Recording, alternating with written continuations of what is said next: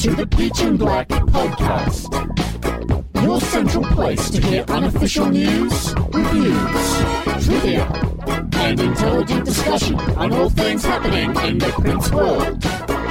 Featuring the hosts, MC, You know, it's got all those classic Prince elements. Captain, Why wouldn't you just record as much as you could? Player, It's just like a story chest of ideas. Toe Jam, Either version. I love both versions.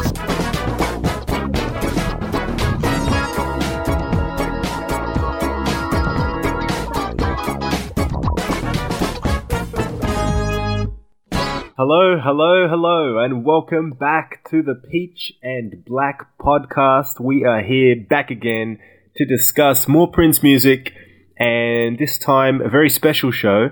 Uh, we're doing something a little bit different.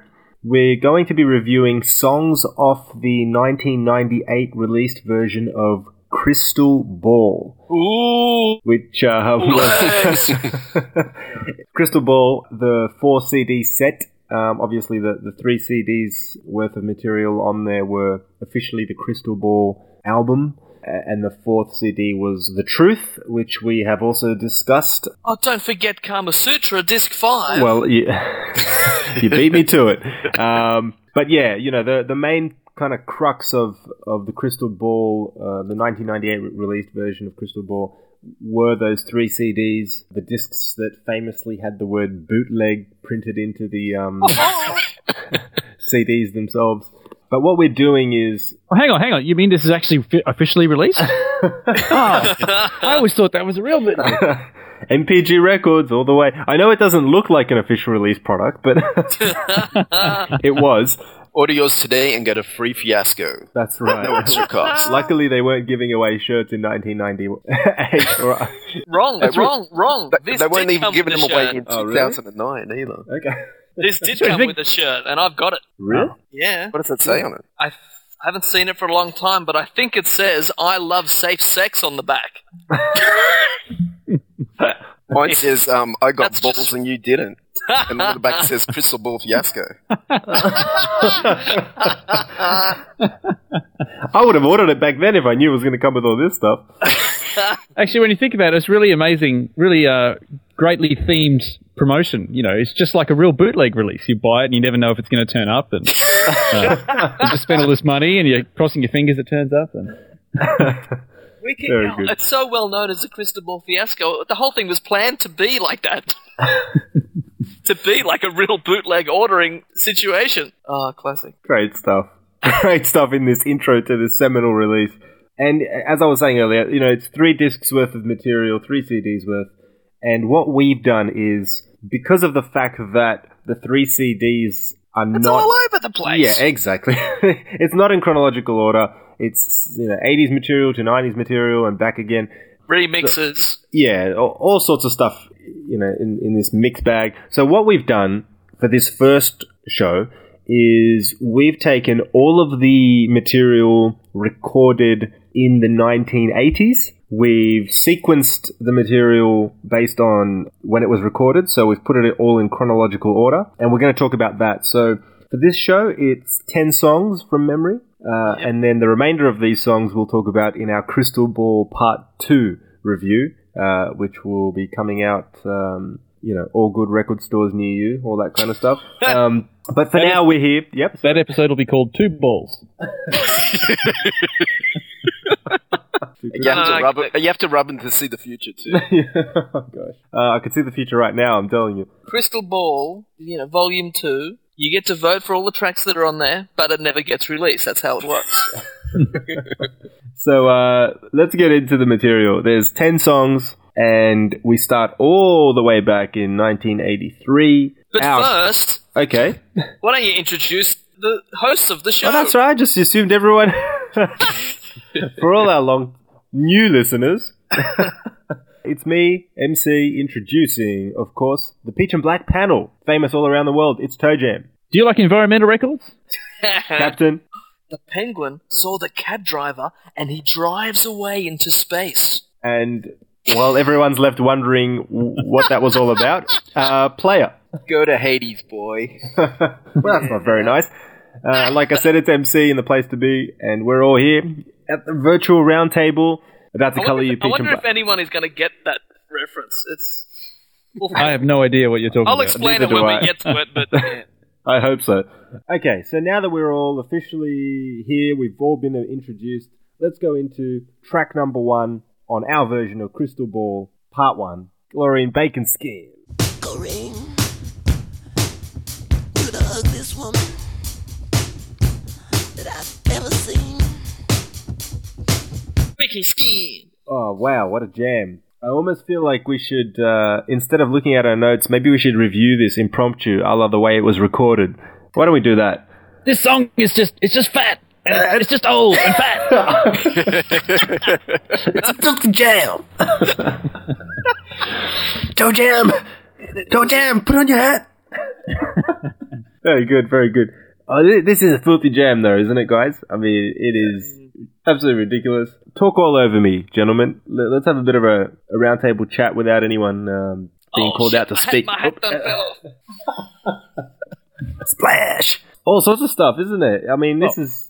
What is this? This is like a 15 minute jam from the vaults, and it just goes on and on, and I never get tired of listening to it. It's just Morris Day and Prince, isn't it?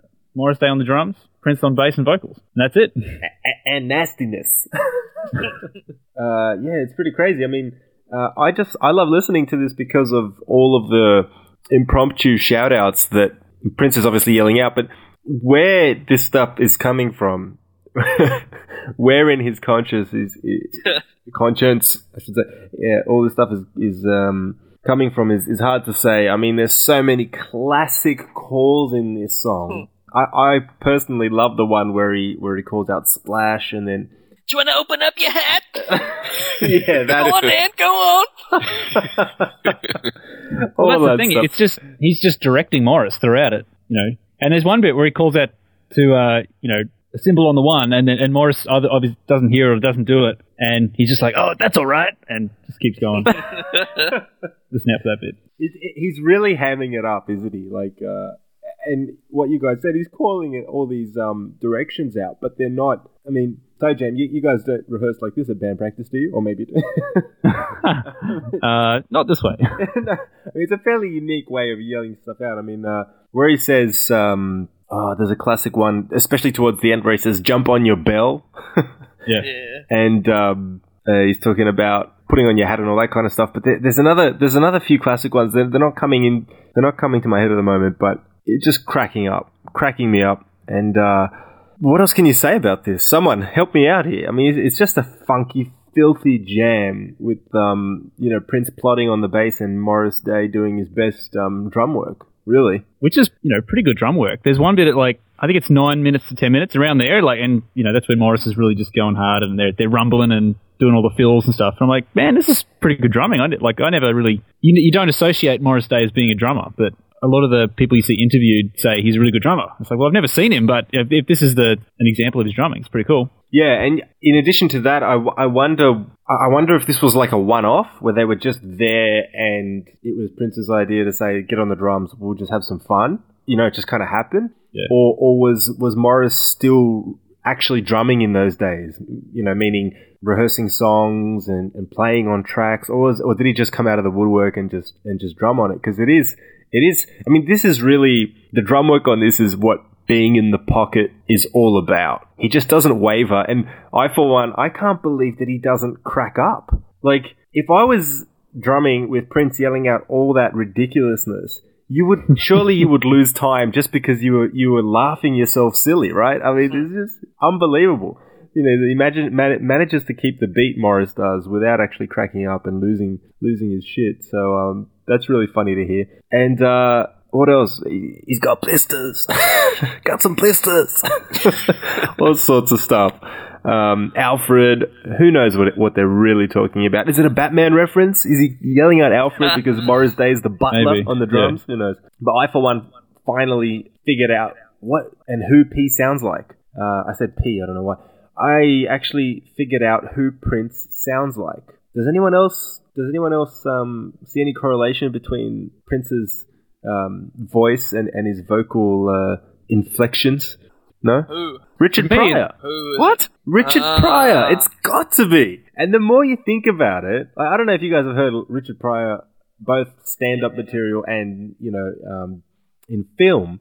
But this is a complete Richard Pryor rip to me, and the commentary about Cloreen Bacon Skin and obviously talking about a white female also parallels Richard Pryor's life in a way because he married white women. He was married to a couple of white women, I think. And so I just think if that's if that were true, that it adds a very interesting element to this to this track. Prince and like the band, like in rehearsals and stuff, would listen to comedy records like Eddie Murphy, Richard Pryor. Uh, I've, I've okay. read stories like that, so you know maybe a bit of inspiration there. Who knows? To me, he's, he's used that voice on a few songs, like I don't know, maybe five or six songs, and he's used that voice. And so to me, mm. it's like, oh, that's that Prince character. You know, he's like, he's got Camille, he's got you know falsetto Prince, and this is that Prince character. He's got Camille, he's got falsetto Prince, and he's got Richard Pryor. Well, when when, when he uses that voice, I, I imagine like because it's kind of like a Morris voice, so like I, I assume that he uses the voice to demo stuff for Morris, Yeah. and then sends that to him to as like a guide track or whatever. And with that, moving on to track. Oh, hang on, hang on. We can't leave this track and, and not mention Tricky. This this is basically. I haven't the, even said my stuff yet. Oh, you say your stuff then. Did it? Did you get what I said at at the beginning? Everyone just jump in and talk all over each other. I've been sitting here waiting. Yeah, you, you missed What out. Captain. You're too late. Go, ahead. go, go, go ahead. Put put on your hat, Captain. Okay, first of all, this is the longest track on all of the Crystal Ball, almost 16 minutes long, and Toe Jam was just about to say this. It's basically an outtake from the recording of Tricky, which was released as the B-side of Ice Cream Castles. Already said most of it. Prince on bass, Morris Day on the drums. I do like this track, but it's not a song I'm going to listen to a lot. You know, you're not going to listen to this every day. Maybe once every, once a year is enough for me. And That's good.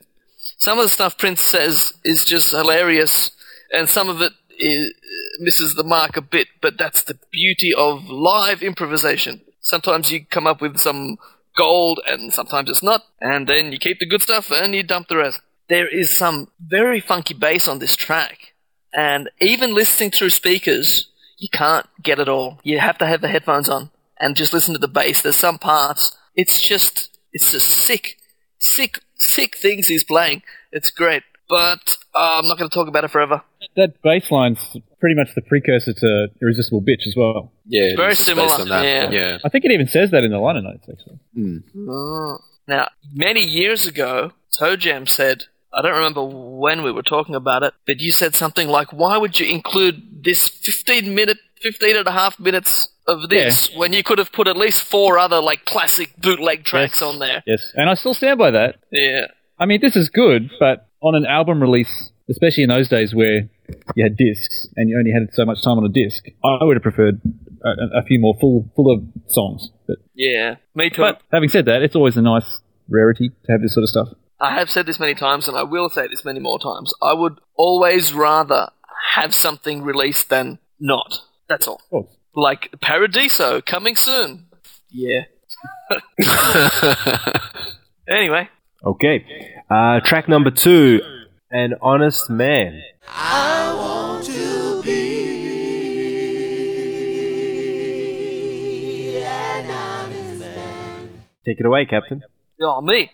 Okay, so we go from the longest track to the shortest track on this album. So this track was in the Under the Cherry Moon movie as an instrumental version, and here it's presented as an a cappella version. There might be a normal, you know, both combined musical song version, who knows. Recorded near the end of 1985, you can just add this to the list of amazing multi-track vocal performances. And the only distracting thing about this, of course, is one of my pet hates. It's just the background noise. This would be the perfect example where you could really focus on how insanely amazing his vocals are, but you've got this like playground sound Crowd effect noise, going yeah. through the going through the background, and it just distracts me. I mean, it's a nice song.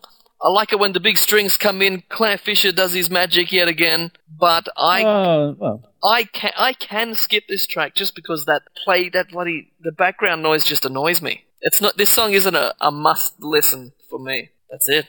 Yeah, I don't disagree with you. Um, actually, pretty much word for word, almost for what you said is what, is what I had on my review, Captain. Really, really awkward. I think that's the first time it's happened. But the only thing I'll add is it's a bit throwaway. Like, sure, the nice layering on the vocals, the nice atmospherics. It's just a bit of a strange listen. I, I feel it doesn't belong on an album. It belongs more on a soundtrack to a film, which it was obviously inspired by. And I'm, I was a bit surprised that he actually included this. But um, with that said, player.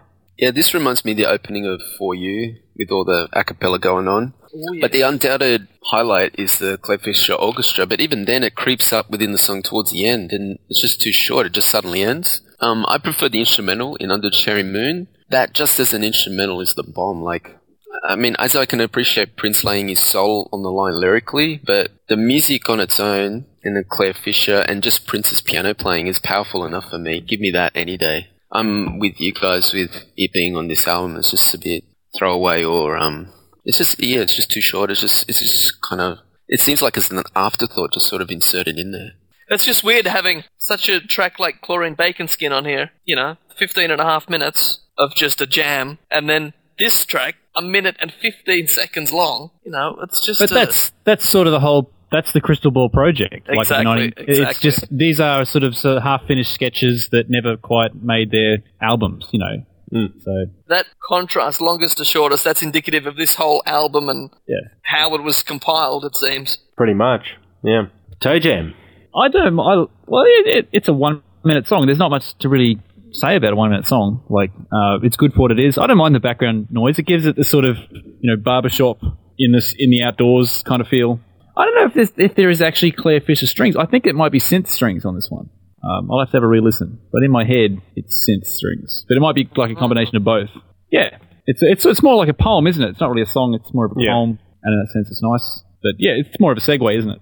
It, it sounds like a segue on this album, but it, uh, and where it's placed. But in the movie, I think it's actually featured in the movie, and and it's featured in an extended version, or maybe in the in a fuller version. So I think it's an instrumental though. They, they don't sing the lyrics in Honest Man, but the the music. It's spe- it's the beginning, isn't it? Is it the beginning of the movie? Is that where it is? Uh, Yeah, it is. yeah. is When he's it? playing on the piano, yeah. Yeah, Yeah. Okay. where Tricky's throwing the napkins on the piano. It's that part. I thought that was Venus. Venus de No. Milo. No. No.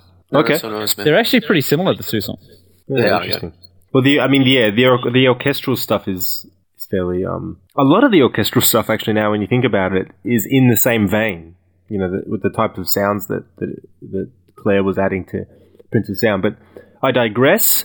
Let's go into track number three.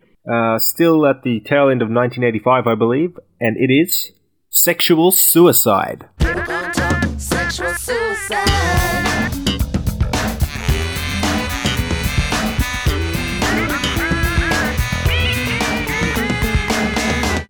All right, one fan in the house. We'll go straight to captain on this. Not so much. Anyway, He just wanted to be first.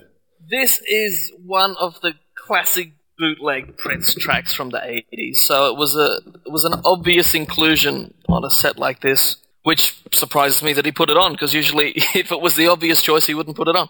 It's a very funky track. The drum beat I think was created by Sheila E, but actually played by Prince on the recording. You got backing vocals, Susannah and Wendy, and the master, Eric Leeds, on a saxophone. It was recorded August 1985, and it's very similar sounds used to stuff in Girls and Boys, which was recorded only a few weeks before this. I love the funky little keyboard sound that just grooves along in the background during the verses. That's cool. It almost sounds like some sort of harp sound. That's cool. But out of all the classic 80s tracks he could have released, this is one I could have lived without. Like I said before, I'm grateful to have it, but if I could have chosen one track to drop for another one, it probably would have been this one. As good as this one is, there's there's more classics to be heard. That's it. All right, Toe Jam. It's a pretty funky outtake. It's kind of the brother or sister of Girls and Boys and Love or Money. I think this is better than Love or Money. I think Love or Money is one of the weakest track from the 80s, I think. So this one would have been better on that B-side of whichever Parade Really? song that was. Yeah, I've never been a fan of Love or Money. Oh, it's This not it's not great, but it's not the weakest track of the 80s. Oh, it, I'm not saying it's the weakest, but it's it's it's one of the weakest. Uh, anyway, uh, what do I like about this song? Uh, obviously, the groove's just funky as the bass is popping and playing all over the place. Eric Leeds layered saxes, baritones, and tenors, uh, really thick stuff. I like the way this the sort of structure of the song. You know, the vocal does this da da da da, and then the bass goes boo doo doo doo, and then um, the sax does and then the vocal does something, and then you have that little girls and boys synth, and the girls and boys synth always does something different at the end. Yeah, so it's like you've got that order that happens, but then at the end, the, the little girls and boys synth does something different every time. So cool little structure thing going on. At one minute forty-five, it goes to the bridge, goes to a major key, very James Brown like. Two minutes twelve, that other sax line comes in, that sort of long one. Da, da, da. That probably goes on a bit too long, kind of gets a bit annoying. But then I love the last thirty seconds of this song. The song kind of stops and then it restarts again, and Eric Leeds is just going all over the place, crazy sax stuff, and and Prince says something like, you know, someone flip me over, and it's like, man, this would have been such a cool thing to put at the end of a record, like an LP. You know, the last thirty seconds before you've got to change sides. You know, Yeah. um, that's funky, that little bit at the end. So yeah, it's a real classic 86, 85, 86 sounding Prince funk jam. Sort of madhouse-ish. Yeah, funky. Cool, cool. Play Player, what are your thoughts? Yeah, I agree. This is cool and funky and totally fits in with the other 86 stuff like Girls and Boys and all that. But the way the drums are recorded totally ruins this whole song for me. They're really reverby and kind of distant and it's mixed way too much to the left. Like it just, I don't know, it just affects the groove for me. Um, the horns are really nice, the flourishes are really jazzy, and the high pitched recording of the guitar straight level money, like you guys have said. But all in all, this is pretty throwaway for me too. It doesn't do it for me at all. It has an instrumental on maybe Under the Cherry Moon in the movie. That's fine, but I'm I'm with Captain on this. There's nothing really memorable here for this for this track for me. But I, do I do I do agree with um Toe about the structure and the way it's sort of formed. That's pretty cool. But uh, I just it's it's the drums that kill me. Is it in the movie anyway? I don't I think so. Don't I don't Like, not even oh. like a background bit or something? Or? Nah, I don't think so. I, I can't remember. Yeah. But yeah, because I, mean- reckon if because Love or Money is in the movie, and Yeah, that fits right. the scene in the movie, which is a shame because this is a better song, but Love or Money gets released, and this one gets the bootleg treatment. anyway, it got released eventually, so what, what am I complaining about? I mean, this is a fully, you know, formed track. It's it's done. It's completed. It's not like a half a demo thing. So, you know, and once it's done, he'd want to release it. It took a long time for this one to get out, but it eventually got out. But yeah, there's still other songs I would rather have heard than this one. I, can't, I just can't believe what I've been listening to for the past five minutes. How much do you love this song? come on bring it oh, home. Clark. Bring come it on, home. guys. Okay, what are you talking about? I like the song. You let me down. This is funk personified. Unreal track. The bass and horn work is insanely funky. I mean, wowzers. I love the tight drumming. During this era, he was using those really, or recording really claspy sounding, bright sounding snare drums, uh, and doing all sorts of stuff. Like player, when you mentioned, oh, the, like the the the weird effects on the drums bother you. To me, that's they make it more vibrant. Like I just love listening to that kind of stuff. They could have mixed it a Around whole this lot time. better though. No, I love it. I'm, I'm a big fan of this. I, I was don't don't it annoys you when you when you listen to it on headphones? no, I was going to say the opposite. I was just listening on headphones before this review, and I thought the production on this was so crisp and so. Um, No, like every other element, yeah, it's there. But the drums, it's just because you got the hi hat on the right, and then you got all the snare in the, the, sn- left. the snares on the left, yeah. Yeah, But no, I, I love that because it kind of breaks it. The thing that I love the most about this track is something to to- uh, something that Toe Jam alluded to about all these different um, alternating lines of melody. So he's got different melody lines coming in at different times throughout the track that seemingly have nothing to do with each other, but somehow they work. And it's this discombobulating type funk that, that I love to listen to most when Prince really gets it right. And man, does he get it right this time.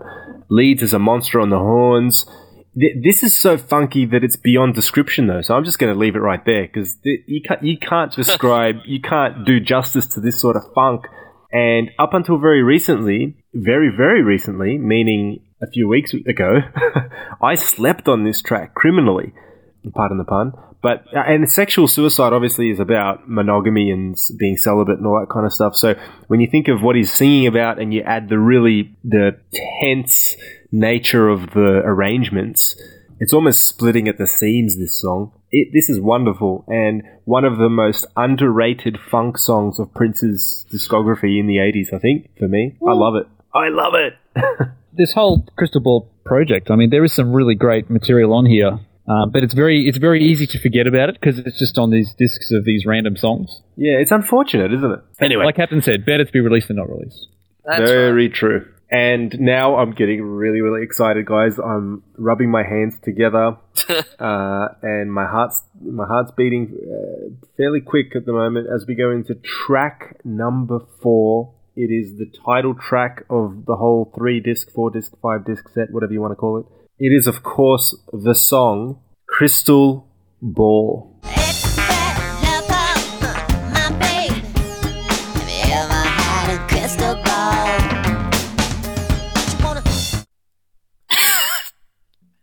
Pause for effect. Pause for effect and and and pause for This song, this song deserves a minute silence. It does, and we're not going to give it a minute, but we'll, we'll give it we'll give it another five seconds.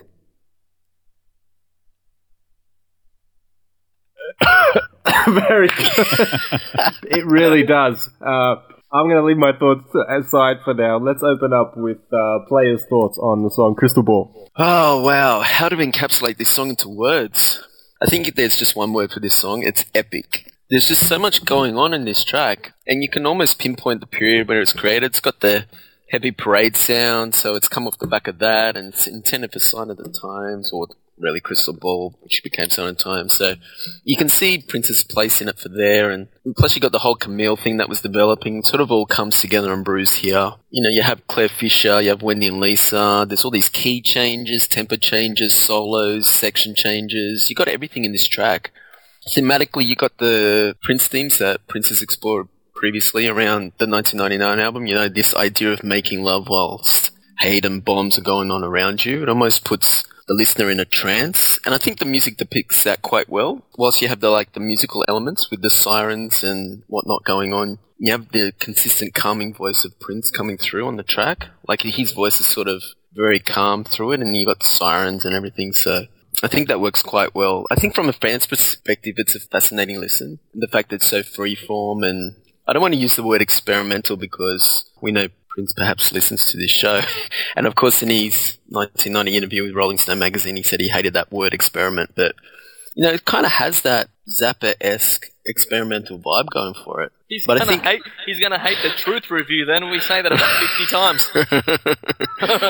But I think the majority of fans like seeing the rawness of a track like this. And it shows, like, it rated number 59 in our greatest Prince songs of all time, so it's a top 50 song. That is a Just a- tragedy.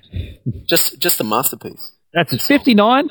59? Seriously? No, no, f- 40, tra- 49. 49. That's still a tragedy.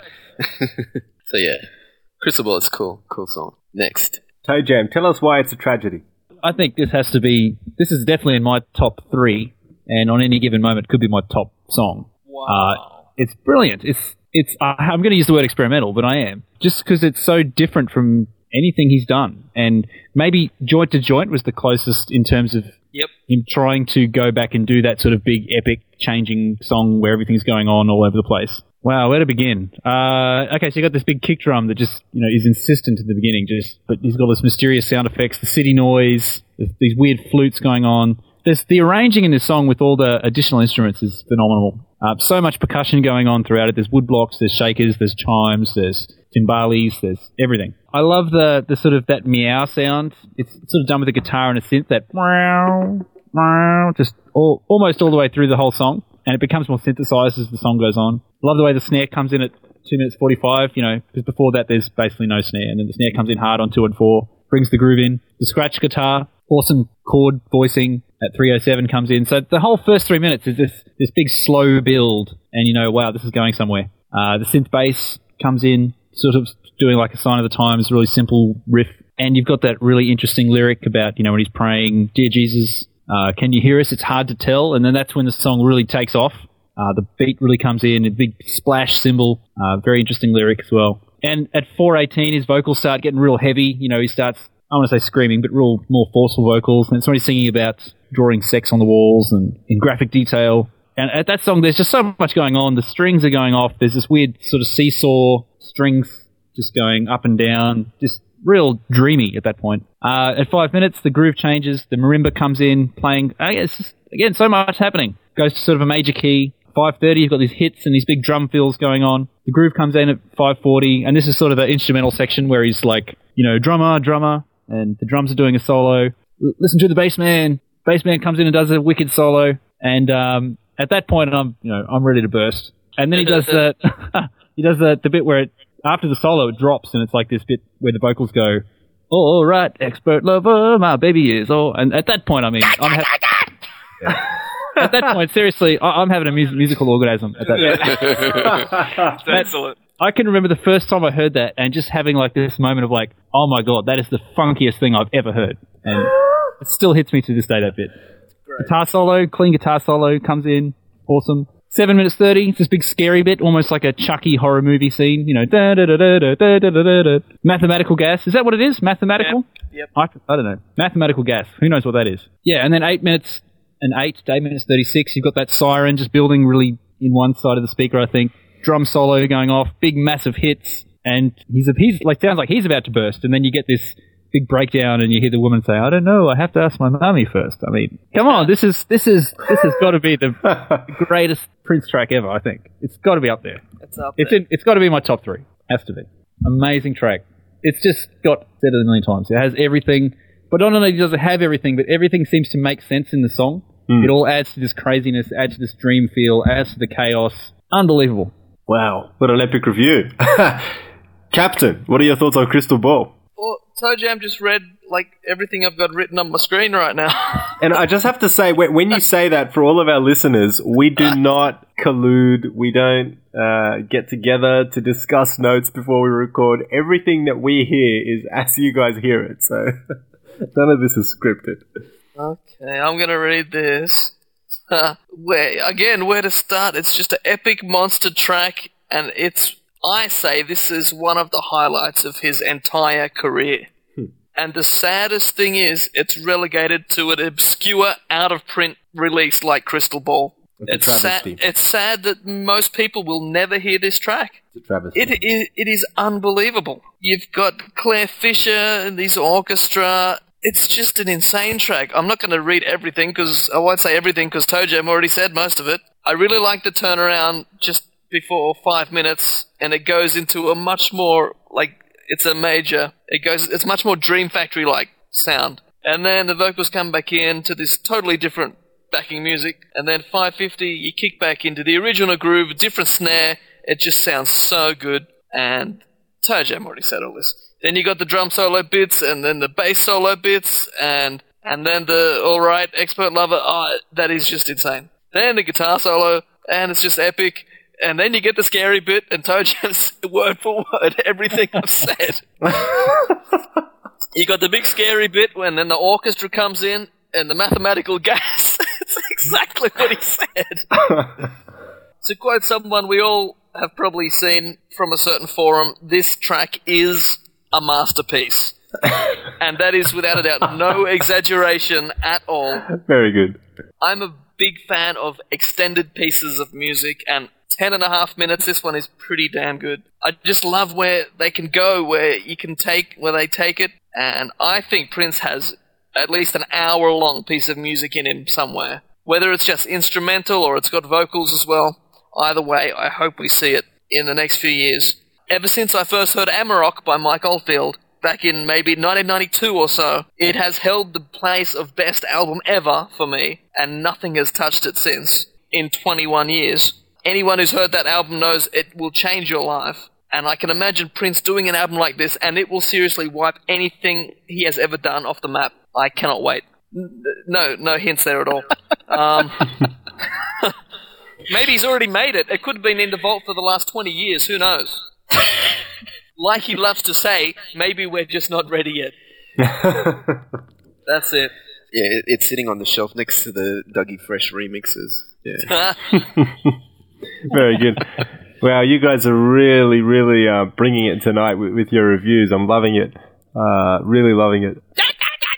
My review starts with a question. And the question is this Is Crystal Ball the greatest piece of music that Prince has ever recorded? it's up there. Is it the greatest single piece on wax? I mean, just the bit from about 550 to 650 Yep. that minute from about 550 to 650 and even to 750 Yeah. um, let's just say from 550 onwards to the end. to the end um, but specifically the, the, the, the first kind of minute or two from, from about the 5 minute 50 second mark is quite possibly the funkiest piece of music ever by anyone.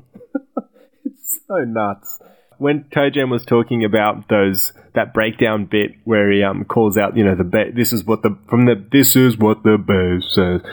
That is so redonkulous. It's not even funny. Like the just everything, everything, everything from the bass part, from the way that that bass sounds to the Oh, stuff that's the going. sound, the sound Oh. of that bass is just. Boom, boom, boom. The, I can't like- even do it. You can hear like the vibrato on it. It's just oh, It's unreal, and everything that comes afterwards, it's like the song is it's is exploding as it's expanding mm. um, from that point of uh, you know in the track onwards, and it's It's it's a musical Big Bang. oh tell- yeah. it is. It is. It is. That's it. Yeah. Yeah, it's it's it is. It really is, and it's atomic. It's dynamic.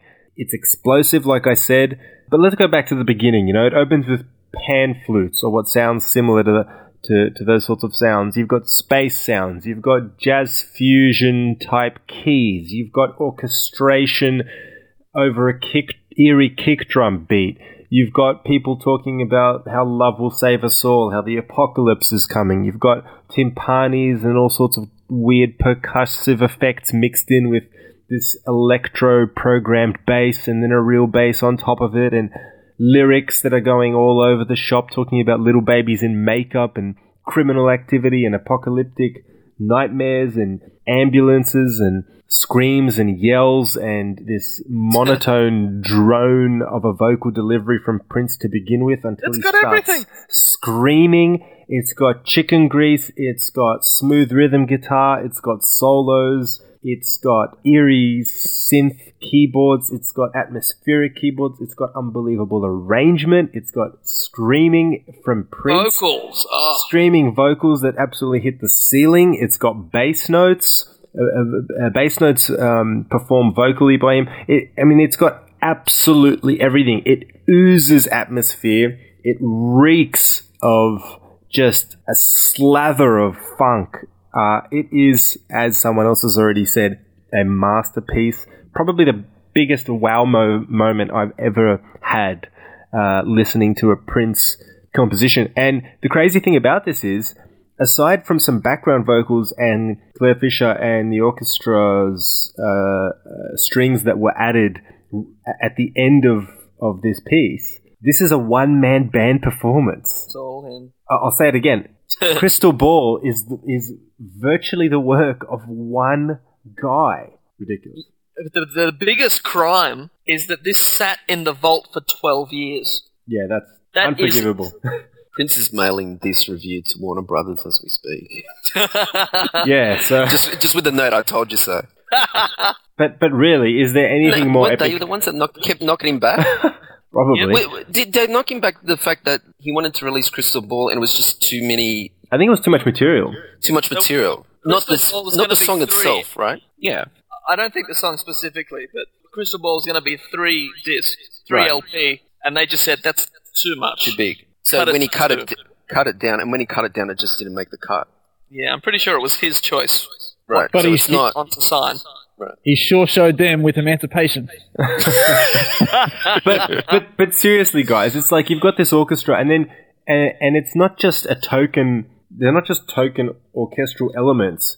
That they really add things and to the song, and probably the the most surprising uh, orchestral element in this track. And I say surprising because you really have to listen closely to this. Is for anyone out there, next time you listen to Crystal Ball, make a note for yourself to watch out for the addition of these swaying strings from the three minute fifty five second mark.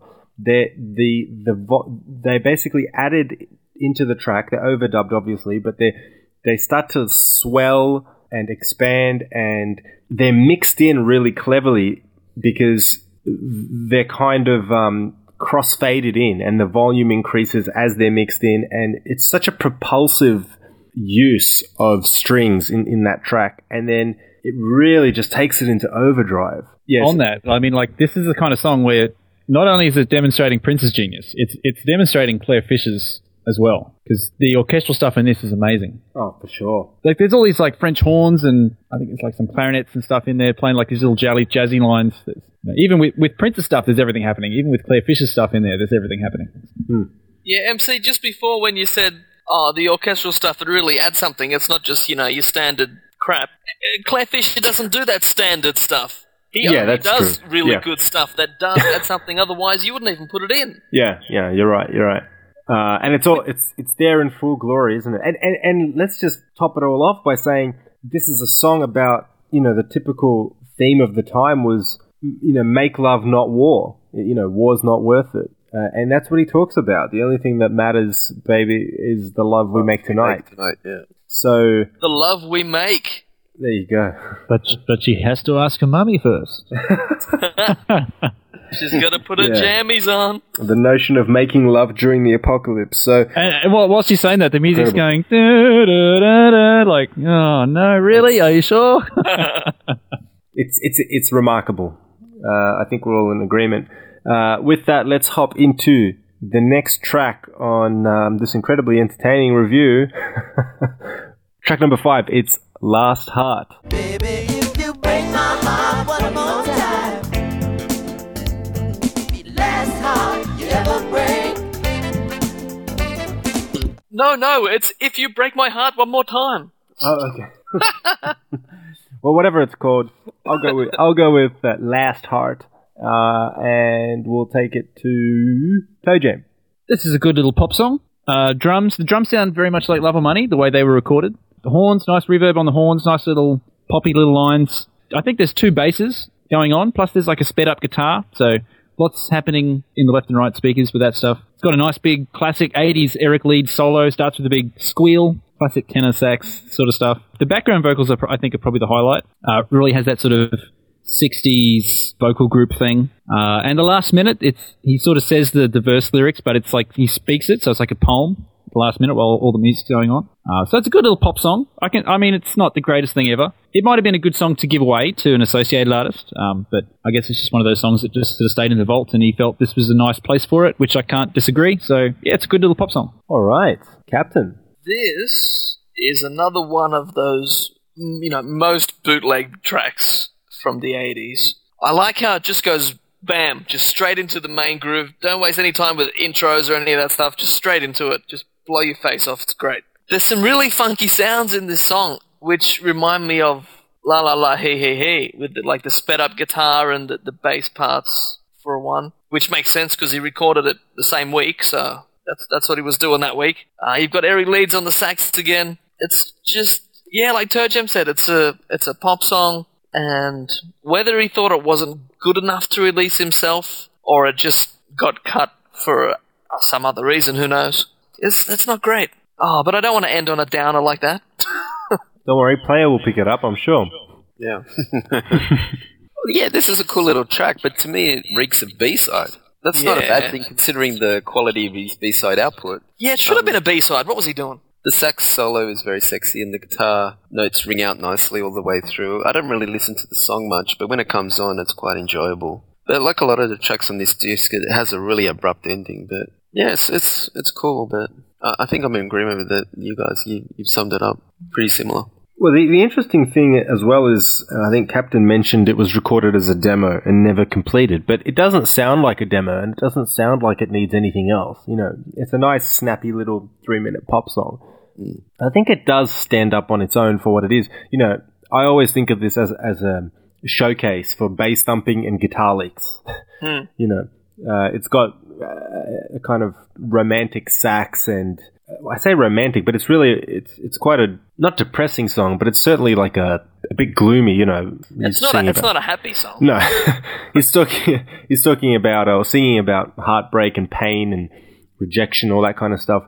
But uh, you know, musically, it's it's quite energetic, especially the the drum programming. I- I'm surprised that no one's mentioned that. Maybe it's just me, but I think that the drum programming on this is almost on par with the the kind of drums programmed on on a track like Ballad of Dorothy Parker. I think it's very very clever uh, and it's incredibly percussive considering that you know it's there's not a lot to the track other than the beat and the melody line. So it's really the beat that, that keeps it going, and I think he, he's constructed it really well. But yeah, nothing nothing um, groundbreaking, and it doesn't have to be. It's a it's a cool little song, and uh, yeah, like I say, I mean the the, the lyrics as well. They're, they're they're sincere. They're straight to the point. So I think that also it's just a nice little song, really. You know, A player said it. This, this should have been a B side. possibly. Yeah, would have been it, it would have just blown people away as a B side. Yeah, it, it almost um it reminds me of what do you want me to do of musicology for some reason. Just musically speaking, the- the elements are Oh similar. yeah, I can hear that. Yeah, it's a similar sort of synth sound, isn't it? Hmm. And uh, with that, let's go to track number six. It's "Make Yo Mama Happy."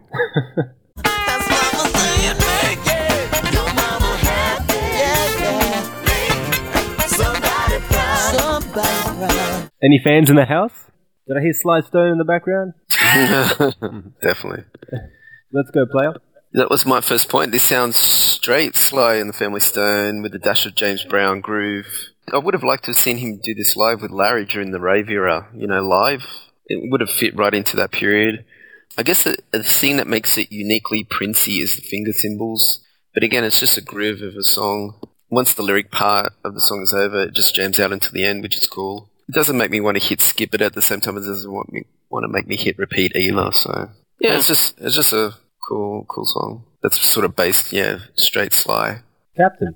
I recorded August 1986. Now, this seems to be a throwaway track to me, but having said that, it's a great throwaway track. Whether it was enough, you know, whether the ideas he had for this track were enough to warrant an entire song, I'm not sure. But again, I'll say it, I'd rather have it than not being released at all. It's a very funky groove. I mean, just listen to from 204 pretty much to the end of the track. It's just all instrumental. Uh, you've just got a bunch of random samples and keyboard sounds thrown in, which he was really into at the time, which are on a few of these other tracks, and on there's some uh, some sounds you'll hear on the Madhouse album as well. And Eric Eric Leeds sax coming in helps out with making me think of Madhouse. Now the Sly Stone reference, which is sort of said, but you've got the verses I like how in the verses he uses a different voice each line, and that's cool. And again, it's the same thing Prince did in 1999 and a few other tracks, and originally by Sly back in the day as well.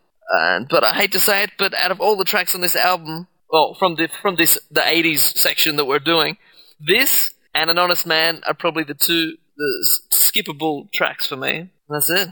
I'm I'm not quite quite as harsh on this. Uh, I I don't see much of a Sly Stone reference really. I mean, you know, I've I've read the liner notes and I know that they recorded or he recorded this after listening to Fresh, but by Sly. But I don't really see an overt reference or an overt influence other than the fact that it's impossibly funky music. The vocal lines. Yeah, yeah, I guess so. But you know, he he would sing it lower, I think. But it, it is impossibly funky. It's too much funk in my mind. I mean, the bass is nuts, the drums are tight, the percussions and synths round out the sound and give it a really whole whole sounding feel. This just the rhythms are so syncopated. Horn stabs incredibly tight, and uh, you know, just really a cool little song about achieving things. You know, it's a it's a positive number. Really, it's uplifting, and it's it's about getting an education, make your mama happy. You know, touch the sky.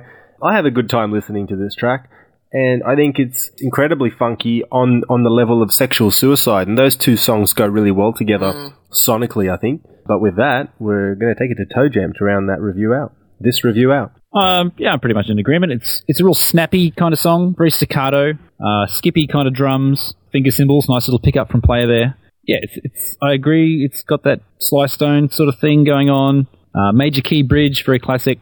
It's got that you got the look synth thing going on in the background. There's sort of two notes going back and forth. This sort of gives it a dreamy feel. But it's weird in the sense that the song really finishes at two minutes, and then it basically just plays the song through again, instrumental. Hmm. And I'd love to listen through it again to actually see, but I, I wouldn't be surprised if it's just exactly the same as the hmm. first time through, but just without any vocals. So I think that's what's going on there, which is kind of nice, I guess, but also sort of unnecessary in the song. Yeah, so I don't really have much more to say about it. It's it's funky for what it is. It's got that Madhouse thing. You could almost chop those last two minutes off actually and put it on a Madhouse album, and it'd, it'd fit Yeah. perfectly. So yeah, so he was trying to make his mama happy. He's made me happy with this little snappy, funky song. Very nice. Very sweet. Track number seven, we go into the song called Dream Factory.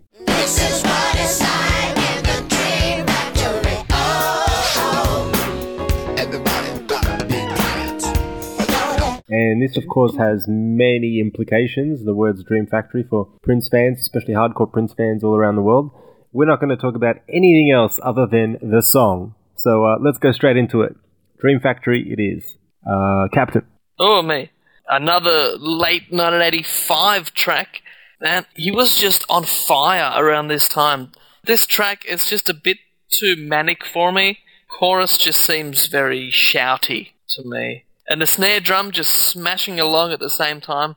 Uh, it's just a bit too much for me. I don't mind the track overall, but the, the shouting chorus just grates on me a bit. The melody of the verses, it's creative and it, it, something he was very good at around this era was making those melodic verses. And I can hear at least three, you know, distinct vocals during the verses. They could be more. There's a bass, there's a falsetto, there's the Camille one, and some his normal voice is in there as well sometimes. But there's a weird effect on his voice I noticed as well sometimes. But you know, it's, it's a pretty short track.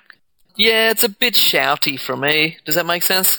Yeah, It's- I, I know what you're mi- saying. It's, I don't think it's mixed very well. You know, like we've spoken about how a lot of the recordings of the last few years, or the last 15, 20 years in pop music, they kind of redline it. Or wait till we get to the conclusion at the end. There's- There'll Yeah, be a fair bit that. about that. Yeah, I don't know if it's the mix or the mastering. So Yeah, oh, uh, yeah, that's right, Toe Jam. I think they master it poorly. So th- this one doesn't seem to be mastered very well. So that's all I'll say on that. Uh, Dream Factory. There's really no way to describe this music. I agree with you, Captain. He's on a roll at this point. He's just churning them out and churning some of the most creative pop music. If you can even call it pop, I mean, this is mind blowing funk as well. You know, it's just a dream. It's just a dream. I, I don't know how you can possibly describe this track. It's got an incredible coda from 237 till the end of the track. So really, the last 30 seconds is just a cool echo on the drums. The last few seconds of this track can contain an insane bass run by Prince, mm. and it's buried really deep within the mix. So if you're listening on headphones, you'll hear it. If you're not listening to it on headphones, you can very easily miss it. But it's really, really cool. And it's an interesting song thematically and lyrically, where he's talking about th- this idea of becoming famous and being in the music industry and what that all means. You know, is it is it about almost like love or money? You know, is it for the love of the art or for the for the business uh, or the co- commerce side of of the music industry and it can become you can get disillusioned when when when you're when you're within the industry one could imagine from listening to a song like this. So just thought it's um it's kind of like Californication, isn't it? The same sort of theme. yeah. Yeah very interesting reference yeah. Or comparison actually Toe Jam and it's um it's just a funky ride again you know 3 minutes worth of funk. But I agree with Captain it's just a bit too they just redline it too much. You know everything's in the red everything's really bright and trebly I think it detracts from the song. A better a better master or even dare I say mix would be would be nice to hear. Uh, player. Yeah, I agree. It's funky as all hell. Um, I love in the verses how it breaks down to just the kick drum, hi hat, and the chicken grease. It's kind of got the vibe and sound that D'Angelo adopts these days. And then, like what Captain said, when the chorus kicks in, it just picks up and really blasts, you know, blasts your head off. And I agree, the lyrics are interesting too about addiction and vices and friends and family and loneliness. And apparently, it's based on um, Paul Peterson's departure from the family. It's sort of inspired by that, but um, you know, it's just a great story and insight on how he sees things from his perspective on these subjects and puts them into a song. So I like the track, but I do agree with um you guys about sort of the, the way it's mixed and how it sort of picks up in the in the chorus there and it's really sort of shouty. Yeah, Actually, the, you just made me think, player. It, it's possible that that was done intentionally because when you think about it, the verses are quite, or they're really quiet. They're like toned down and subdued. It's almost like you know when you're at a party when you compare being at a party to yeah. being at work the next day. yeah, It's like being at a party in the in the nighttime is like listening to the chorus of Dream Factory, and going to work the next day or just living your life is like the verses of, of the song Dream Factory. So maybe that that's an intentional, It could, yeah, meant to be like that. you know, musical um, idea, and it kind of would make sense when you think about the Dream Factory being this. It's like a a machine, you know, the music making hit machine. With with sex, drugs, and rock and roll. That's the Sure. that yeah. It's Dream Factory, but Prince, thi- around this era, he was the Song Factory. Yeah. He was just the churning hit, them out. the hit factory. That's right. Yeah. So um, yeah, this song says a lot about a lot in three minutes, doesn't it? So uh, it's it's definitely an intriguing listen. Toe Jam, what are your thoughts? I love the song. I think it's probably the, my second favorite song on the whole three discs. Wow. Yeah, it's, it's funky groove. Uh, really interesting chords as well. I tried to work out some of it, and it's freaking hard. Love the clean the clean guitar all the way through. There's just really interesting voicings going on in the guitar, and uh, really interesting little what do you call it, like little arpeggios going on throughout it.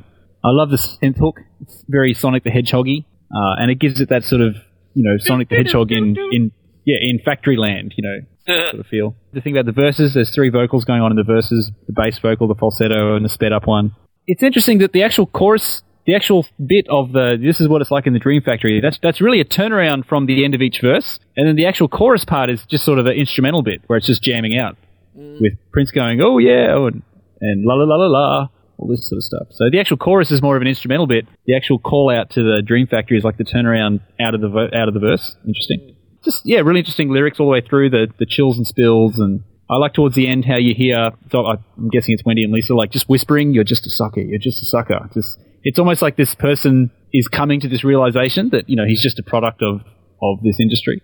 I like the sort of discordant synth sounds as it goes to that bridgy bit, I guess you'd call it, where he's like, "I can't make up my mind," and there's these really crazy distorted synth sustained notes. Uh, and I had the same thing. The the bass in the last ten seconds is kick ass. And I agree with everyone else. The mastering is kind of crappy on this whole album, and this song, this is probably the song that suffers from it the most. I think, just because of that, it is it is a bit shouty. But yeah, this is a great track. Probably one of my favorite of the, that sort of era, that 85, 86 era. Uh, and it's cool too in that the title Dream Factory was obviously has a meaning in the song in that it's like a you know this person's illusion kind of thing. But then it's a, such a cool title for an album as well, which was obviously there was a planned project where it was going to be called the album. And so as an album title, it's a cool title as well. So that's cool. And that's all I got. Awesome. All right, so let's move on from one of Toe Jam's favorite songs to one of D'Angelo's favorite songs. Track number eight, Movie Star. Tonight, I'm a movie star. I see myself up on silver screen. All right, who wants a hand at this? I'm thinking Captain. Wow, why would you think that? I don't know. Okay, first of all, the Jam of the Year intro. I just Yeah. want to punch him. Who would have thought that Jam of the Year was all the way back from 1987?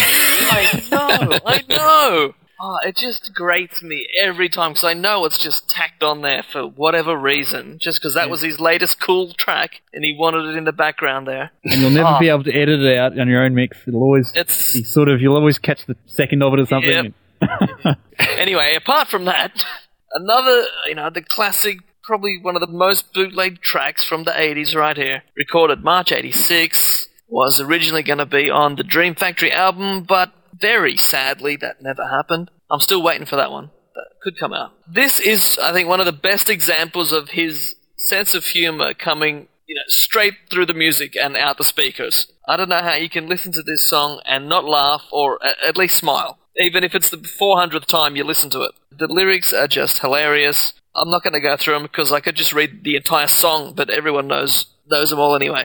It's got that very weird but very memorable lead line. It's just a cool little thing. I love the cool bass and drum part, 211 to 224. Now, in the liner notes for this album, it says this was written for the time, but I think the time had already broken up when this was written. So I, ca- I get the Morris Day vibe. You could easily imagine Morris doing this track, but it, it suits Prince even better, I think. And outro, classic outro, which was Toe Jam's intro. That's it. All right, good stuff. Uh, player. I love this song. It's hilarious. I agree with Captain. It sounds like something Morris Day would sing. Would have been perfect for him. And that's not to say that this is not suited to Prince. When I think of this song, I think of the Christopher Tracy character in Under the Cherry Moon, just sort of clowning around with Jerome and stuff. Again, it's Prince's humor coming through. Like you said, the music starts off with Jam of the Year bassline mixed in under the crowd noise.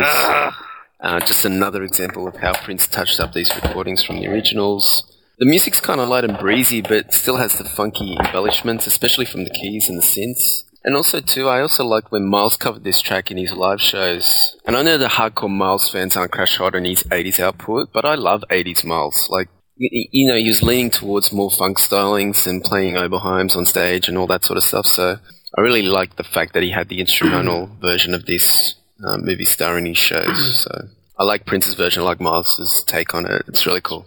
All right, all right, all right. Let's see what Toe Jam thinks of this song, Movie Star. Yeah, this is a cartoon. This is an 80s, well, it's 80s funk mixed with, you know, Warner Brothers cartoon. It's all the car screeches, sound effects, cool stuff. I love the lead line. The lead line's da, da, da, da, da, da, da, but then he's also got like these out of tune notes that sort of play along with it, which just adds to the humor.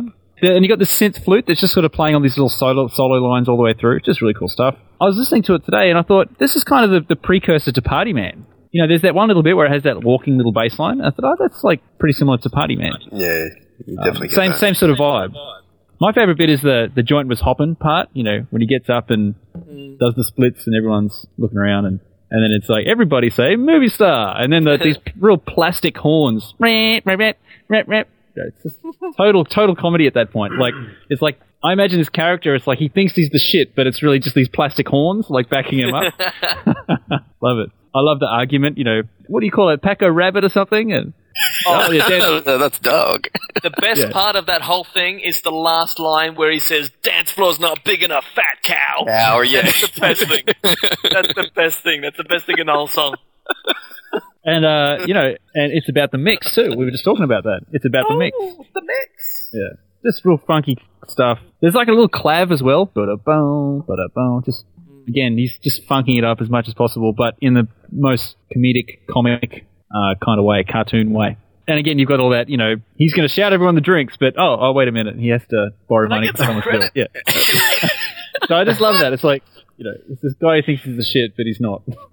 so yeah, Okay. classic, classic track. So I'm, I'm guessing Prince must have officially given this to Miles because obviously they were sort of collaborating a bit here and there. Miles and asked for it, apparently. yeah, yeah, he was asking for a song and he gave him Yeah. Movie Star. It's pretty funny because Movie Star's the last song you think Miles would cover. Yeah. There you go. Strange sense of humor these guys have. Yeah. But but it's it's interesting you say that Toe Jam, you know, about not only is it strange that Miles would cover this, but it it's just a strange song even for Prince to come out with. I know he says it was written for the time and all that, but how often do you hear him being so flippant with his comedy? Very rarely. I mean, every time this song comes on, you know, my ears perk up, but it's like, oh yeah, Prince is really he's he's funny all over this track, and it's so lighthearted uh, that it, I think it's unique because of that, and and the storytelling is cool. Uh, I think more Christopher Tracy than Morris Day actually, and you know that's the thematic side. The musical side is a cool mix of drums between normal drum and the LM, uh, you know, the the Linn drum programming. Absolute classic on, on, in all areas. Prince in a cheeky mood, very 80s sounding, very lame 80s sounding, but in a good way, if that makes sense. And and as Captain said, it makes you makes you laugh, makes me smile always when I listen to this. You can't you can't not sh- you know shake your stuff to this song, but in a in a really cheesy way. It's, it's like cheese ball funk Prince style, and it's It just um, needs. It just needs Larry on the bass. yeah. And that would take it over the top, wouldn't it? But yeah, movie star from 1986. You just can't go wrong, can you? And still in 1986, obviously. Let's go to the next track. Track number nine oh yes. Good Love. Good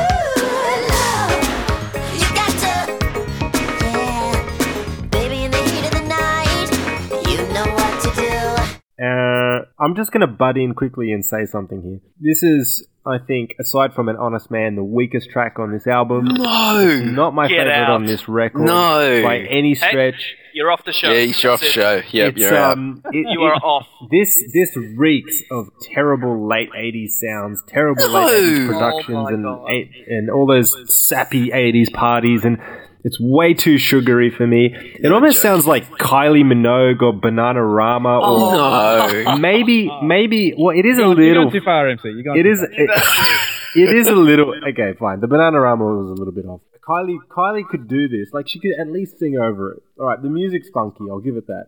Oh. But it's it's not as funky as sexual suicide or Yes, it make is. your mama happy or anything. Yes, like it that is. stuff. No way it is. Yeah. Uh, Oh, this sounds like something Wendy and Lisa would put out on one of their albums, and I think for them it'd fit. But man, his vocal it just comes across so light and sappy and and lame. Uh, take it You've away, slept on it. boys. Oh my god.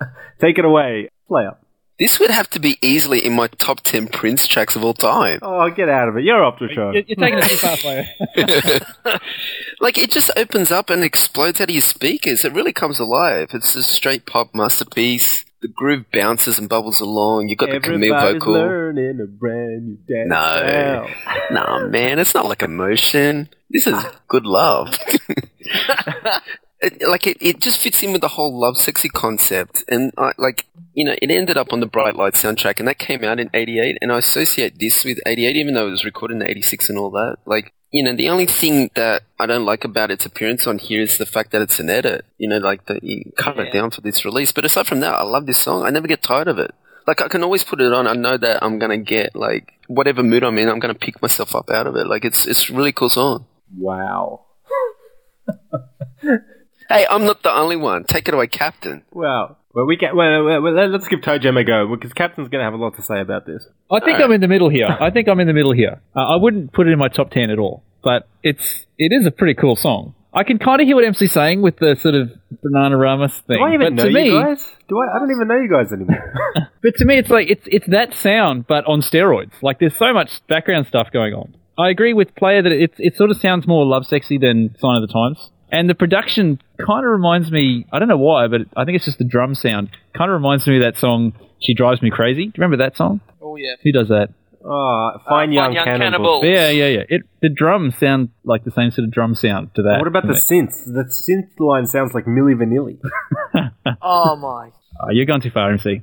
Oh. Ah. I love the Gustav Mahler references, and um, I really like the music when it sings the you know cherry pie, apple kisses. You know the music. Everything is oh, cool. Oh Yeah, music changes there. It's cool. Yeah, It's very la la la he he he. You know, it's got all. It's mm. the last. Come on, MC. The, the jam Cheese. out. The jam out from three minutes thirty three. The last part of the song. That's It- funky. It jams almost it almost makes up for it, but it's just way too It's very. sweet. It's very Alphabet Street. That's it. It's like a You've sh- got it's the, like you've got the dog sherbet. sounds. Of, Song. This song is the, the musical equivalent of sherbet.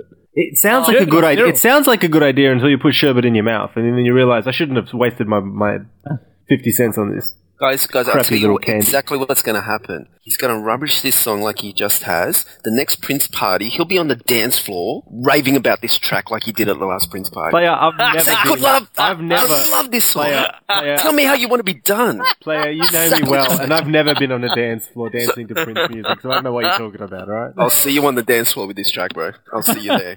Again. Again. See you there. yeah, no, I mean that that jam out alone at the end. Cool. That whole take it away, Gustav. I forget what he says, but you know, sort of shouts guys are out to right. This Gustav, is and then there's great this song. weird Yeah.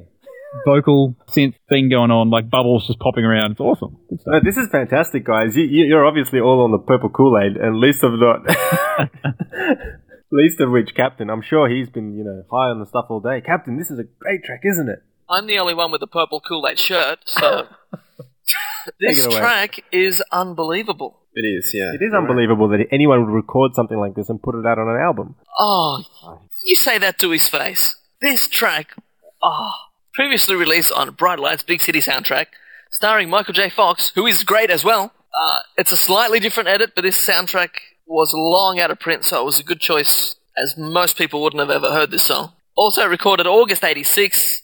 This is a Camille track. It's Camille voice. It was originally planned to be on the actual Camille album, but then they got scrapped, and then it was going to be on the Crystal Ball album, and that was cut down to Sign of the Times, and it got cut then. And then it was going to be on Sesame Street, but they Oh, they didn't want it on the show. So- uh, I don't, I don't know. Sometimes I find the history of these tracks getting included on this album and that album and then getting cut and then put somewhere else. I find that sometimes just as interesting as the songs. But um, the actual song, I love this song. First off, you've, it's Camille straight away, so it's got to be funky. 57 seconds in, coolest vocal ever. And this has got some great lyrics. Look, this song's even so good. I even listened to the lyrics, MC. That's how good this song is. Technicolor junkie in a funky square. That what is that? That is excellent. Uh, it's a great vocal performance all the way through. I mean, Camille is super cool anyway, but some of the falsetto stuff is amazing as well. I love the breakdown at 212, and then the bit again at 337. Uh, instrumentally, it's very interesting because it seems to be just drums and keyboards. I'm sure the bass is just a synth bass, and the rest is all just a mix of synths and keyboards. I don't, I don't hear any actual bass. I don't hear any guitar. This could have been like one of those tracks, like uh, La La La Hee Hee, done on a bet. Oh, look what I can do with just drums and some keyboards. And you got the dog bark sample in there, makes an appearance uh, near the end, and there's a few other samples I recognise straight from some of the Madhouse stuff. This, uh, I wouldn't say it's in my top ten Prince songs, but it's in the top, probably maybe top twenty-five. It's it's up there, absolutely. It is excellent. okay. And I played this at the Prince party because it's that good. Good work, brother. Nobody mentioned what I said at the start of the show as my intro. I'll say it again now, but this is what it is. And usually, you know, what we say, it's a quote from something on the album, and this is m- my one. The penguin saw the cab driver, and he drives away into space. Nobody even mentioned that totally retarded lyric, which is on the album. And No idea what's going on.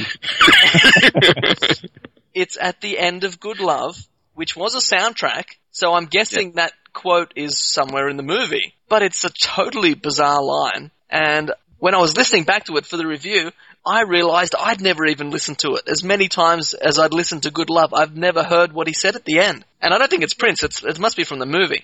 But the penguin saw the cab driver as he drives away into space. it's just mental.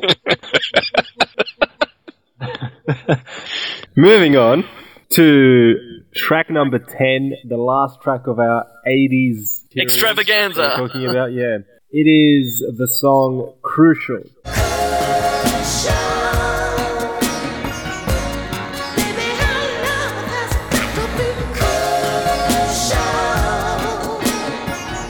And I would like the four of us to review this track without making mention to that other track that we were all going to talk about. Fat dance. I've got a theory. I've got a theory that if it, I've got a theory that if it wasn't compared to that other song in the liner notes of Crystal Ball, that many of us wouldn't have even made such an obvious con- comparison, or at least not compared it so heavily to it. It's So definitely brother sister.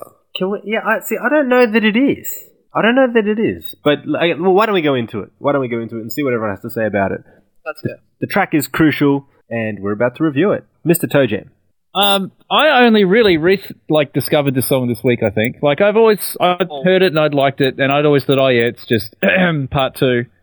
but then, like listening to it this week for this review, I, like I don't think I'd really sat down and listened to it on headphones properly for probably since I don't know 2003 or something when I got this album, and I, I'm blown away by this song. This is an amazing song, and it's amazing that it didn't get released at the time. Uh, the vocals are brilliant. The guitar solo at the end is brilliant. Um, the arrangement all the way through is just brilliant. I wish I had more to say about it. Uh, it's actually really nice use of reverb as well. Just open, everything's really open and spacious. The, the, the just the crucial chorus where you know it just opens up everything and you've got some interesting little background stuff going on. Little Larry Graham octave bass stuff in the second pre-chorus, something I wrote down. But I started listening to this and I started thinking, and I was thinking of Crystal Ball as well when I was writing this. But I started to think Prince has got to be like the closest thing to like a like you listen to some like classical composers composers from like two or three hundred years ago, or even like you know Stravinsky or, or these kind of people that where the arrangement is just completely insane and over the top, and you think, wow, this person must have spent like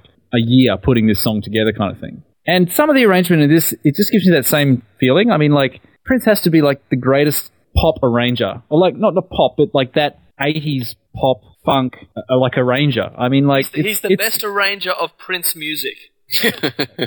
I'll give him that.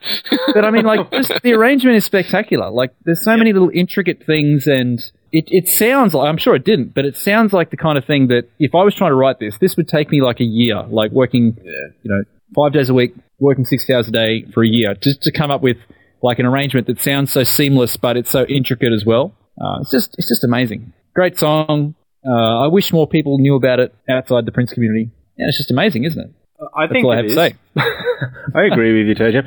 And just quickly uh, to add on to what you're saying, because you mentioned something that I was going to, is the arrangement is the highlight, isn't it? It's like this composition stands alone musically incredibly strong, but it sounds like to me it sounds like one of your dream songs, Toe Jam. It's like Yeah. the way it comes in and then and then just delivers the goods and then just fades fades away. It's like this. It almost takes you to some magical far far away place where the gods are you know mixing together all of these seamless musical elements. But yeah, you look, you're, you're right. It is, it's stunning. Um, and to me, it, I always think of this as a dreamy soundscape with an incredible falsetto performance, very strong composition, like I said, and some really cool guitar work towards the end of it. It's a much maligned song, meaning it's been unfairly overlooked for many, many years, and even to this day is is very rarely spoken about, even in hardcore Prince circles, as an incredible song. Possibly because he's got so much material, but it would be great to hear this. I think in a symphonic context. You know, the likes of Crystal Ball and Crucial. These are songs that I think would benefit from having a, a live orchestra behind them, and we've spoken about this before. Sydney Opera House is the venue.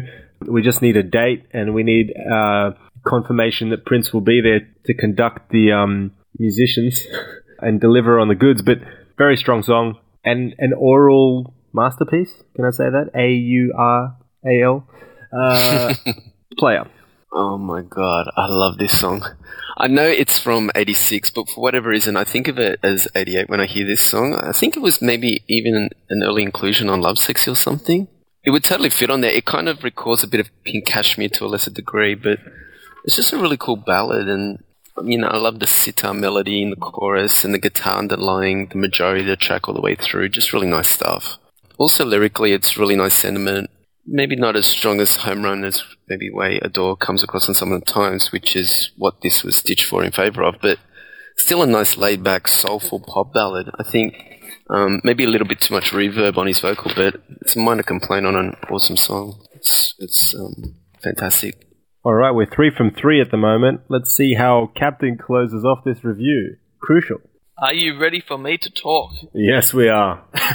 This is one of my favorite tracks on this entire album. Yay! And what? A, a ballad, you say? Yes, when it's as good as this, absolutely. Hmm. I am not going to not mention Adore. This is up there with Adore as one of the great ballads. It was only recorded a few months before Adore. This actually came first. He was just killing it in, you know, songwriting and the performance and the arranging, everything. It was just, everything was right. And it all came into these songs. It's just crazy. I don't know what to say. This song is so smooth. That's the best word for this song.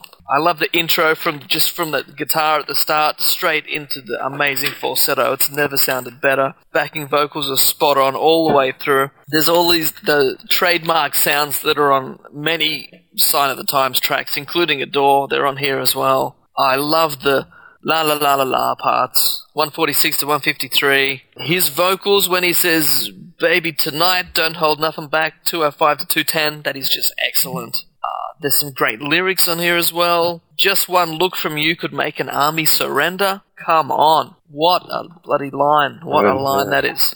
Smooth is the only word for this. It's just crazy. I've, What I've have heard you done? What have you done with Captain and bring him back? exactly.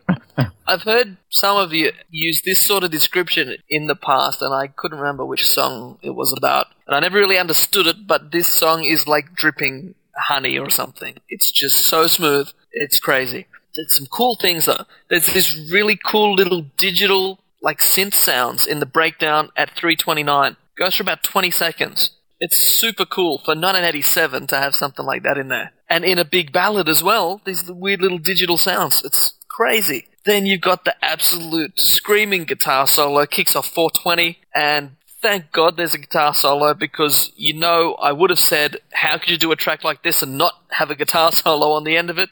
So in many ways, this is one of my favorite ballads of his of all time because it has a guitar solo as well, and it's a great guitar solo. The only thing is, it fades out. Guitar solo could go so many other places. Now, the, the rumor is there's a full version out there, and it's over seven minutes long. And so that's at least two more minutes of guitar solo I'm missing out on. Maybe one day we'll hear it. If you want to hear 10 seconds of absolute guitar perfection, go listen 446 to 456. that is just unbelievable. And also, while that guitar is going off, there's some really nice bass lines going on as well. This is absolutely amazing track. I already said that, and I'll say it again.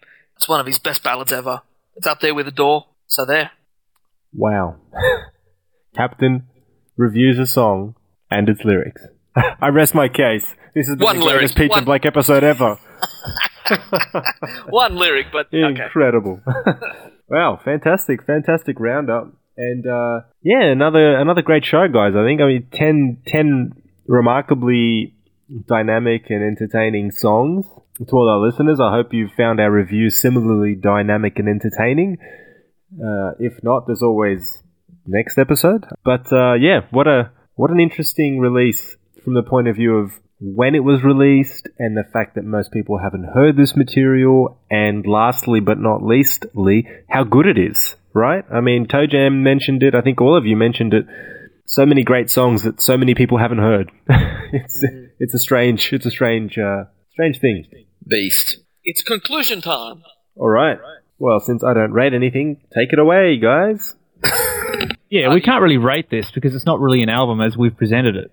Yeah. But um, I just say like it's amazing that I actually think just listening to the '80s songs, you know, in order, has given me a better appreciation for this material because it's really easy for it to just get lost among the whole crystal ball thing of just random songs. And so I wonder if like if this was an album from 1987, like maybe you know muck around with the track list, whatever. How would you guys rate? it? I mean, to me, it'd be pretty well up there with you know Parade and Sign of the Times and Black Album. Maybe I maybe not so, as an album, but as just a like collection of songs. It's it's pretty amazing. You can't beat them. I think you're right. I think the material on this is, is as good as his 80s material, which is to say it's as good Yeah. as good as his best material, isn't it? Yeah, well, obviously, I mean, like you know, Cloreen Bacon Skin is a bit of fun, really. I wouldn't have that on an album, hmm. like a single disc album. Yeah, and then you've got an a- honest, an honest man, and Good Love is obviously a piss take. So, but uh, the other stuff, the other stuff is top top shelf, top notch material, ladies and gentlemen. Yeah, so if anyone hasn't done it before, I'd encourage you to, you know, if you've got an on an iPod, start a little track list and, and put these songs as an as a playlist and, and play through them and see what you think. Oh, I, I, can't, I can't get over what you said about good love. That's I can't get over the song itself, so You need to listen to it again, MC. I reckon you need, Third yeah, highest. need to give it another listen. Fair enough. Third You know what? I highest think rated on I this think I album. know what it is that bothers me the most, and it's the vocal. The vocal and the background vocals. It's just too. it's Camille. And yeah, but it's not dirty Camille. It's not sexy Camille. It's like Camille in love. yeah, it's Camille. I don't like Camille in love. I, I like Camille when when he or she is down in the dumps or down getting low down and dirty, low down and funky. Uh, good stuff. Well, I for one have to say that this was an enjoyable session, ladies and gentlemen. I mean, uh, gentlemen and uh, uh, I've ladies, a lot to say. uh, listeners. Oh, Captain. Okay, summarize this this show for us. My main problem, which we touched on with this entire album, is that everything is blasted to the wall, almost to the point of distortion, to win the loudness war, which is such a pity since we waited so long for, you know, these tracks to escape from the vault But do you and think be in perfect quality. Do you think that's because they're mixed with in with the '90s stuff, like to, to level everything out, to, to just sort of make it sound more cohesive? Possibly. Then, that's the only reason then why I- bring I the can think. volume down of the 90s stuff. Yeah. Don't just blast everything into the red. It just kills it. It was such a letdown that we waited so long for these tracks to come out in perfect quality, and then they were like almost distorted. Well, yeah, this this and the of that. rave, this and rave unto the joy, fantastic. Just master not very good. I think they're the two worst. Ancient buff. this not a conclusion for the entire set, but for these you know 80s tracks, I think it's a pretty good selection of tracks from the vault. You've got a bunch of great 80s outtakes. You've got a 15 minute jam. You've got a little a cappella track. You've got a song which was on a soundtrack which no one's ever heard. I just wish he was in this headspace again to do something like this, but I just don't see it happening anytime soon. I'm sure I've talked about this before, but at the first celebration at Paisley Park, the year 2000, back in the olden days, there was a, a bunch of computers, I think they were Apple's, set up, and you could vote on the track list for Crystal Ball Volume 2. Too. Yeah. Well, it's been 13 years, and I'm still waiting for that release. It was so exciting back then that, first of all, he'd actually released tracks from the vault in the first place, even though we messed around with them a bit, but still. But even more exciting than that was that we would get Crystal Ball Volume 2, and we could choose from a list of tracks to compile it ourselves. That was such a nice thing to give fans the feeling of inclusion. Empowerment. Yeah, Yeah. and then and then And how then did not release rewatch it ever. Yep, that's right. Yeah, not so nice to then never release it. oh well. No, I really do miss being excited about what he's going to do next because he's basically ruled out releasing Vault tracks until he's left this earth. He's ruled out putting out an album not that long ago, but we'll see how long he can stick to that. But then again, it wasn't that long ago he said, you know, digital music was evil and the internet was dead. Now you can't go five seconds without crossing one of his websites. Um, maybe I just need to get a life and stop waiting for him to do something exciting. Um, I could keep talking for days about this, but this is just a whole other conversation. Do we even need to talk about details of the crystal ball fiasco? It's it's now the stuff of Prince Legend. Everyone knows about it. I think it was just a We, we, we're disaster. document it. It was a disaster. I think it was first announced in like May of '97. Is that right? Sometime was in '97, yeah. And then then something happened, and then it was like Christmas '97, and then something happened again, and Because everyone was on the mailing list, right, and then and then oh, I remember there that's my was. history. I remember he said, He's not Well, releasing well, it until he gets 100 100,000 100,000 orders. "Yep, hundred thousand pre-orders." So And I, I remember seeing, I remember seeing like, you know, Paisley News, NPG News, whatever it was back then. It's like we're up to eighty-four thousand. I remember reading that, and I'm like, oh, it's coming, it's coming. Mm. And so everyone saw, you know, was on the list, and people paid their money. And you know, because we got in first, we were going to get the special, the five disc with, with you know, with all the goodies, with the with the truth and Kama Sutra, and packaging and all again, that. it came in the hockey puck. It was originally going to come in an actual crystal ball That's right. Which I guess they figured was just too hard, so they gave up on that.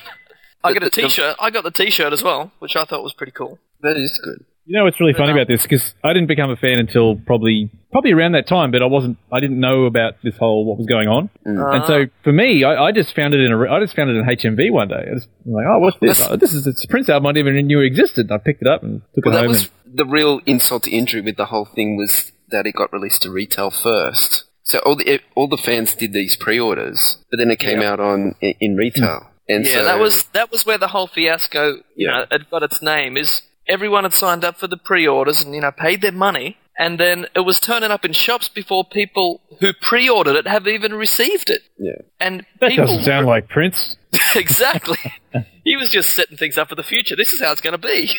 but it was just a, a horrible thing, and there were. I remember reading these updates, like in, in the on the website, and it's like, you know, you can ring up the the number and talk to the people. They're doing their best, but you might have to wait a long time to be connected. But don't worry, you'll talk to them eventually.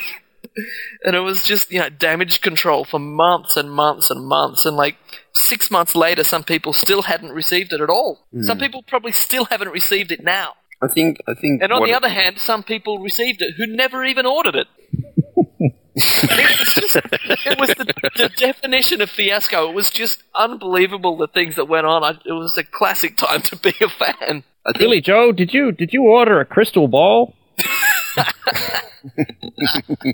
Someone here's saying you got a crystal ball. Ah, I don't know what you're talking about.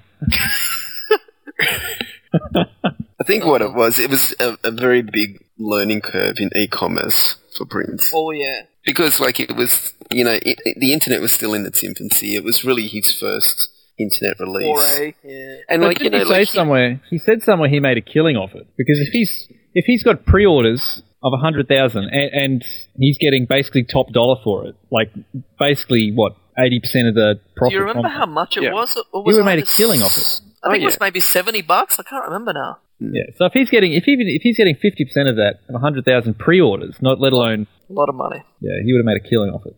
Yeah, But see, the thing is, is like he he left Warner's, and then he just, you know, Emancipation was sort of handled by EMI, but this was the first thing that was everything was coming out of Paisley Park. So he was making the music plus marketing it and distributing it, and so it was like the very first time that he was doing like it all himself, basically. So you know, sure there'll be teething problems, but it was it was it just sort of really went. Like everything that could go Yeah, wrong did go wrong. did. Yeah, I and I, remember- I sort I of feel bad for him for that, but you know, when it went wrong, it went spectacularly wrong. So But he won a Webby. Award for it for being the first person to uh, Pioneer. yeah pioneer, the first person to really promote a, a new original album exclusively on the internet. I remember another post on the on the, the Paisley News, and it was something like our our people were were doing 350 to 400 orders getting posted out per day, and I'm like, that's not a lot.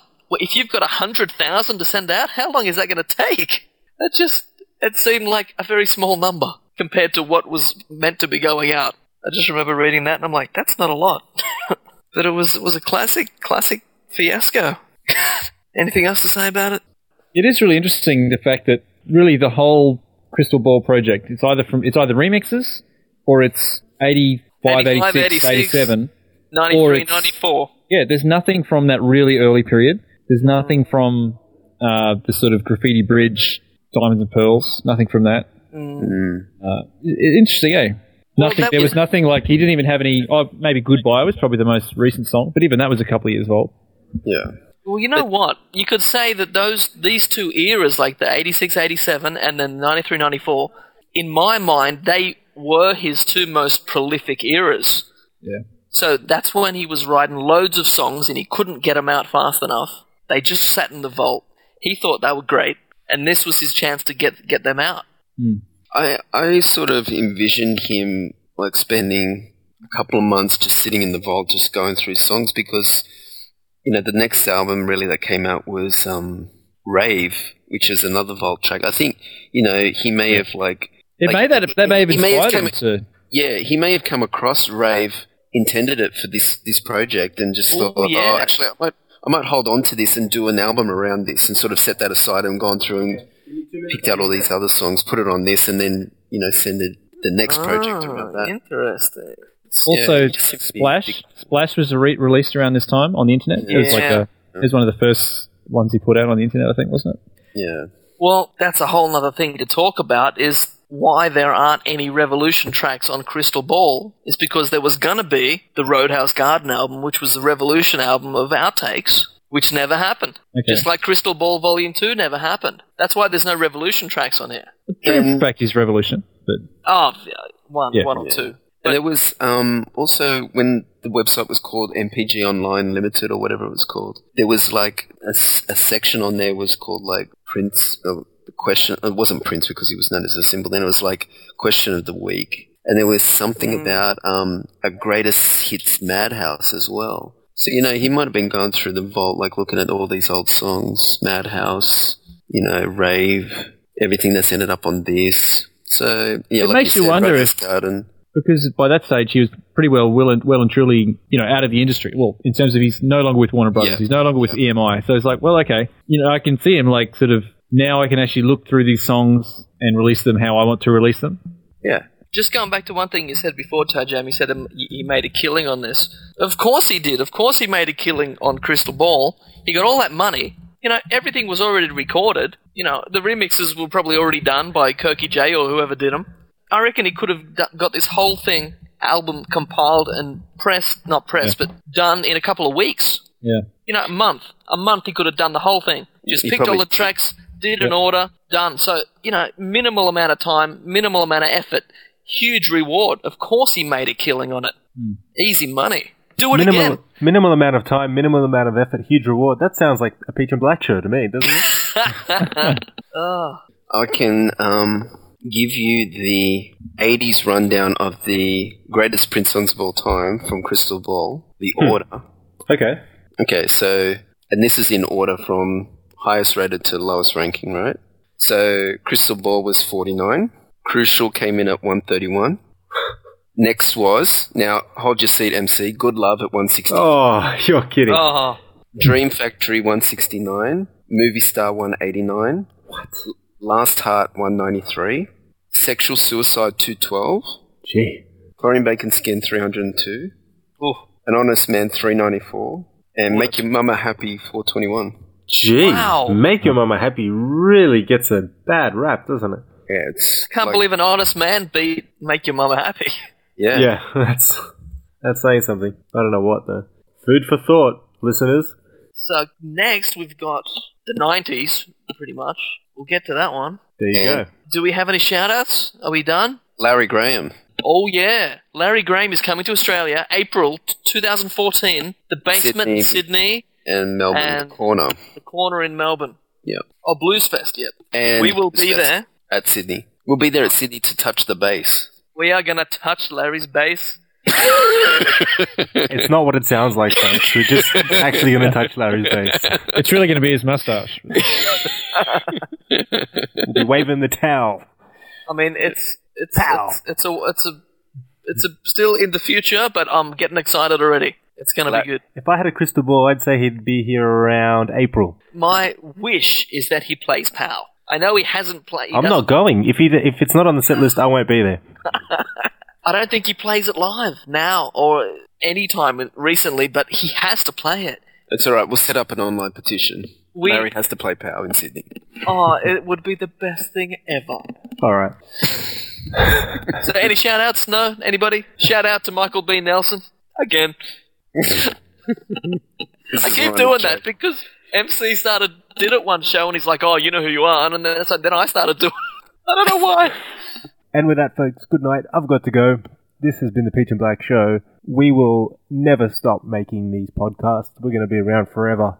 so keep listening. Keep listening to us and keep enjoying us. Thanks for all the fan mail. Yeah.